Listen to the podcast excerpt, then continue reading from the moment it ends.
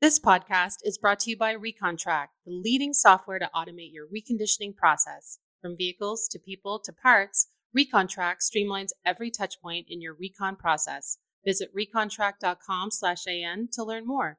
That's r e c o n t r a c dot com slash an.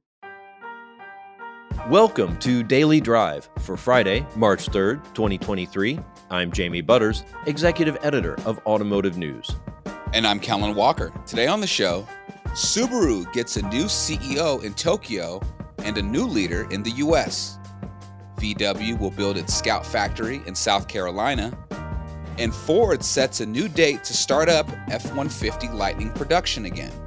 Plus, a look at how vehicle affordability and interest rates might affect F&I sales in 2023 all that in addition to you know an uptick in all cash car sales and a decrease in you know customers discretionary income. It's all closing in on the f&i office. Let's run through all the news you need to know to keep up in the auto industry. In a surprising development, Subaru has appointed Atsushi Osaki as its next CEO, and the automaker announced today that Tom Doll will step down as CEO of Subaru of America. The 68 year old will become a corporate advisor at the company's U.S. headquarters in Camden, New Jersey, effective April 1st. Speaking at a press conference today, Osaki, who's 60, said that flexibility and expansion will be key focal points of his tenure. He says Subaru will be nimble in the age of electrification and will seek to grow in the U.S. and new markets such as Australia. Current CEO Tomomi Nakamura, age 63, will become chairman.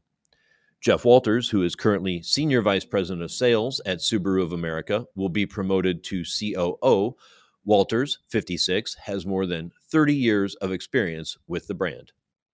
Volkswagen Group will build its Scout Motors assembly plant in South Carolina. That's according to social media posts today by Governor Henry McMaster and Scout CEO Scott Keogh. The plan is set to build electric powered pickups and SUVs. It will be Volkswagen's second U.S. assembly factory, joining its operations in Chattanooga, Tennessee.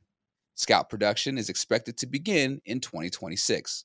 Keogh said on LinkedIn that the plant will cost $2 billion and produce 200,000 scouts a year at full capacity. VW said Scout could create more than 4,000 jobs in the area, but wasn't clear if all of those would be direct employees or if the figure could include those at suppliers or elsewhere in the community. Volkswagen's board has been meeting in Germany today and reportedly has been discussing plans for new plants in North America. Reviving the Scout brand is part of Volkswagen's target to gain 10% market share in the U.S.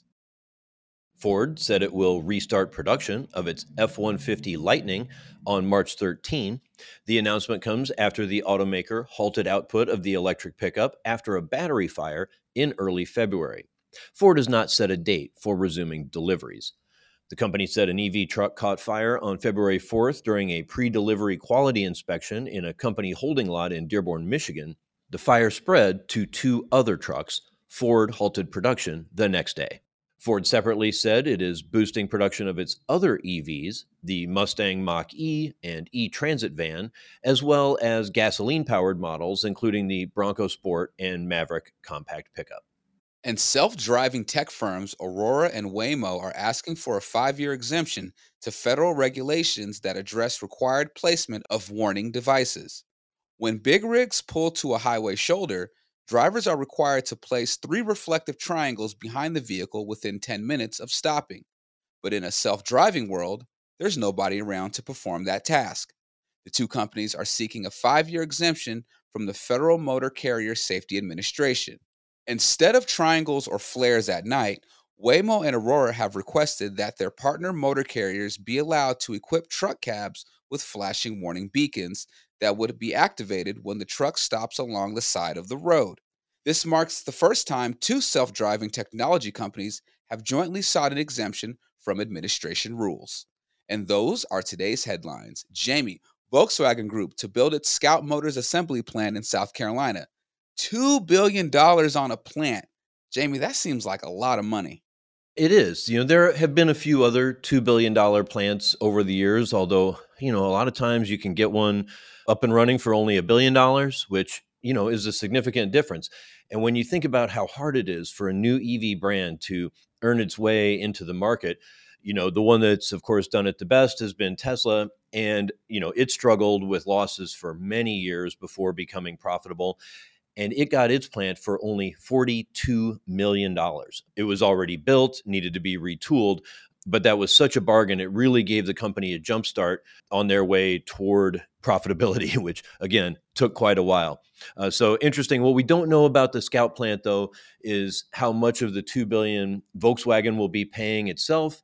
Uh, I'm sure it will qualify for substantial federal and state incentives. So we'll have to see what the actual cost of the company is.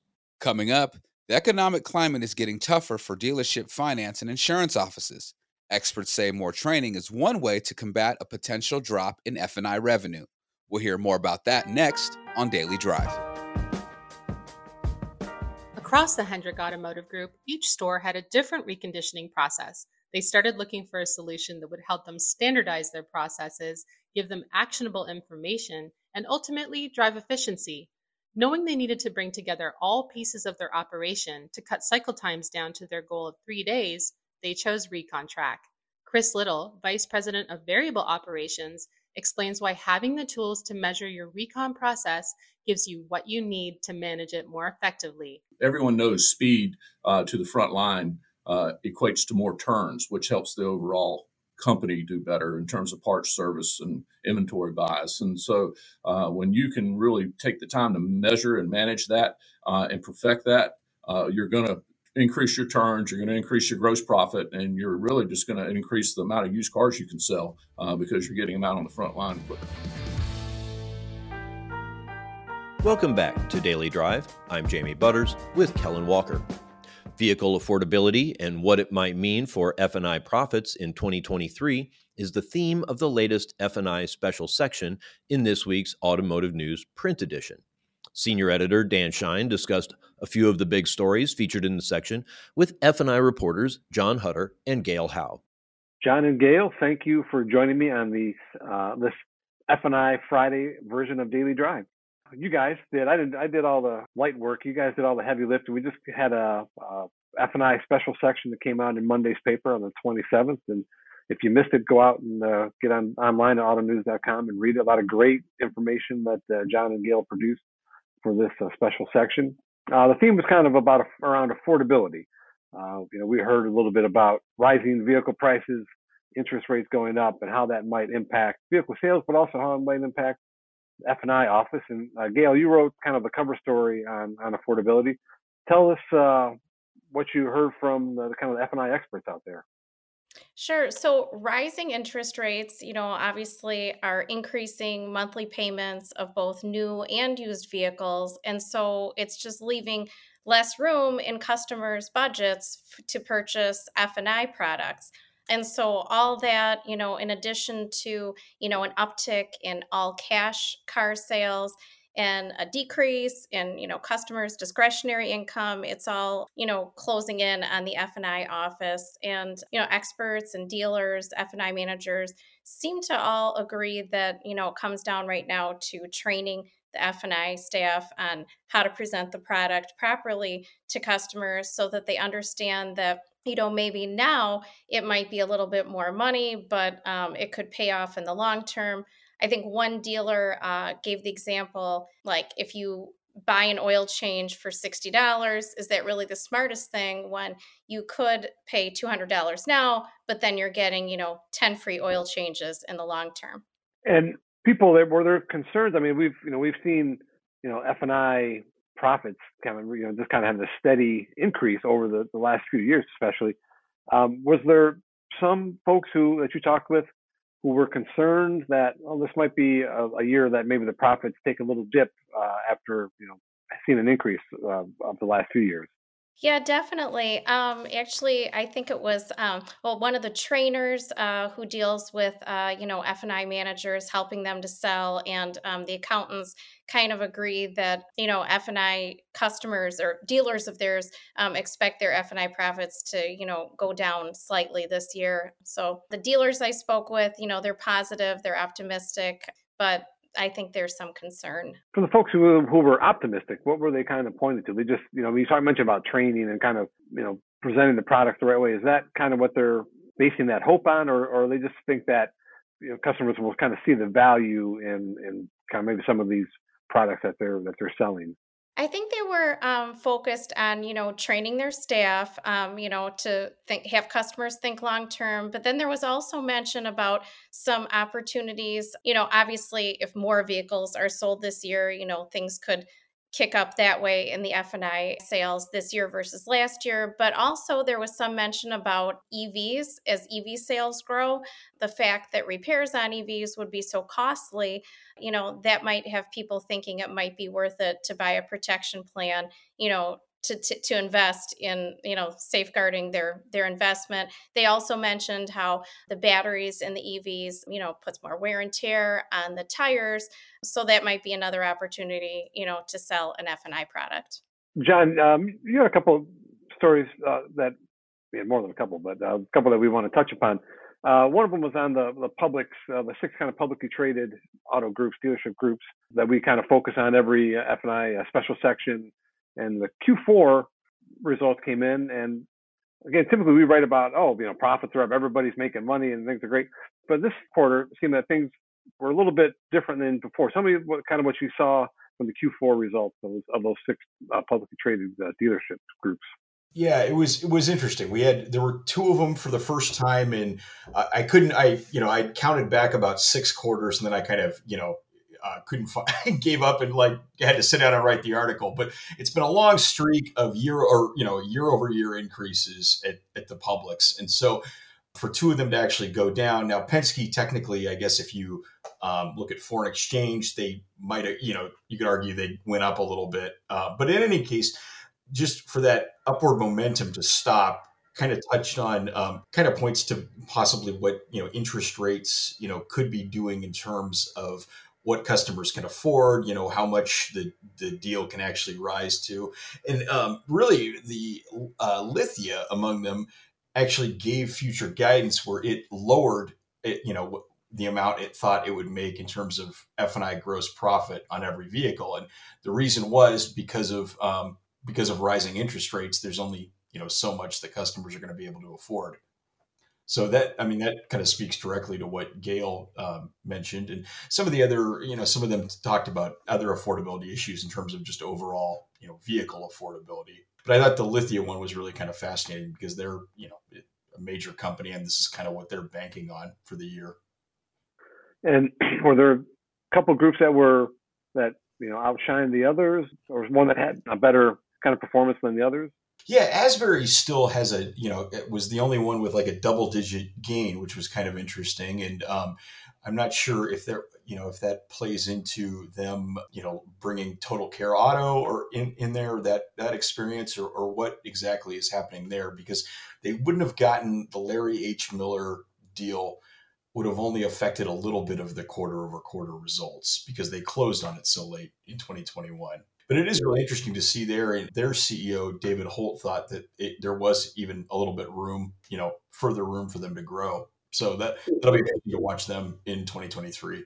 Yeah, I think that it'll be the first quarter results will be interesting in 2023, and, and second quarter just to see if we're kind of seeing this, you know, affordability maybe take hold on, on these profits at, in the F and I offices and those dealership groups. Uh, one other thing you wrote about um, that I wanted to touch upon was the Cars.com survey that kind of goes along with our affordability uh, theme here.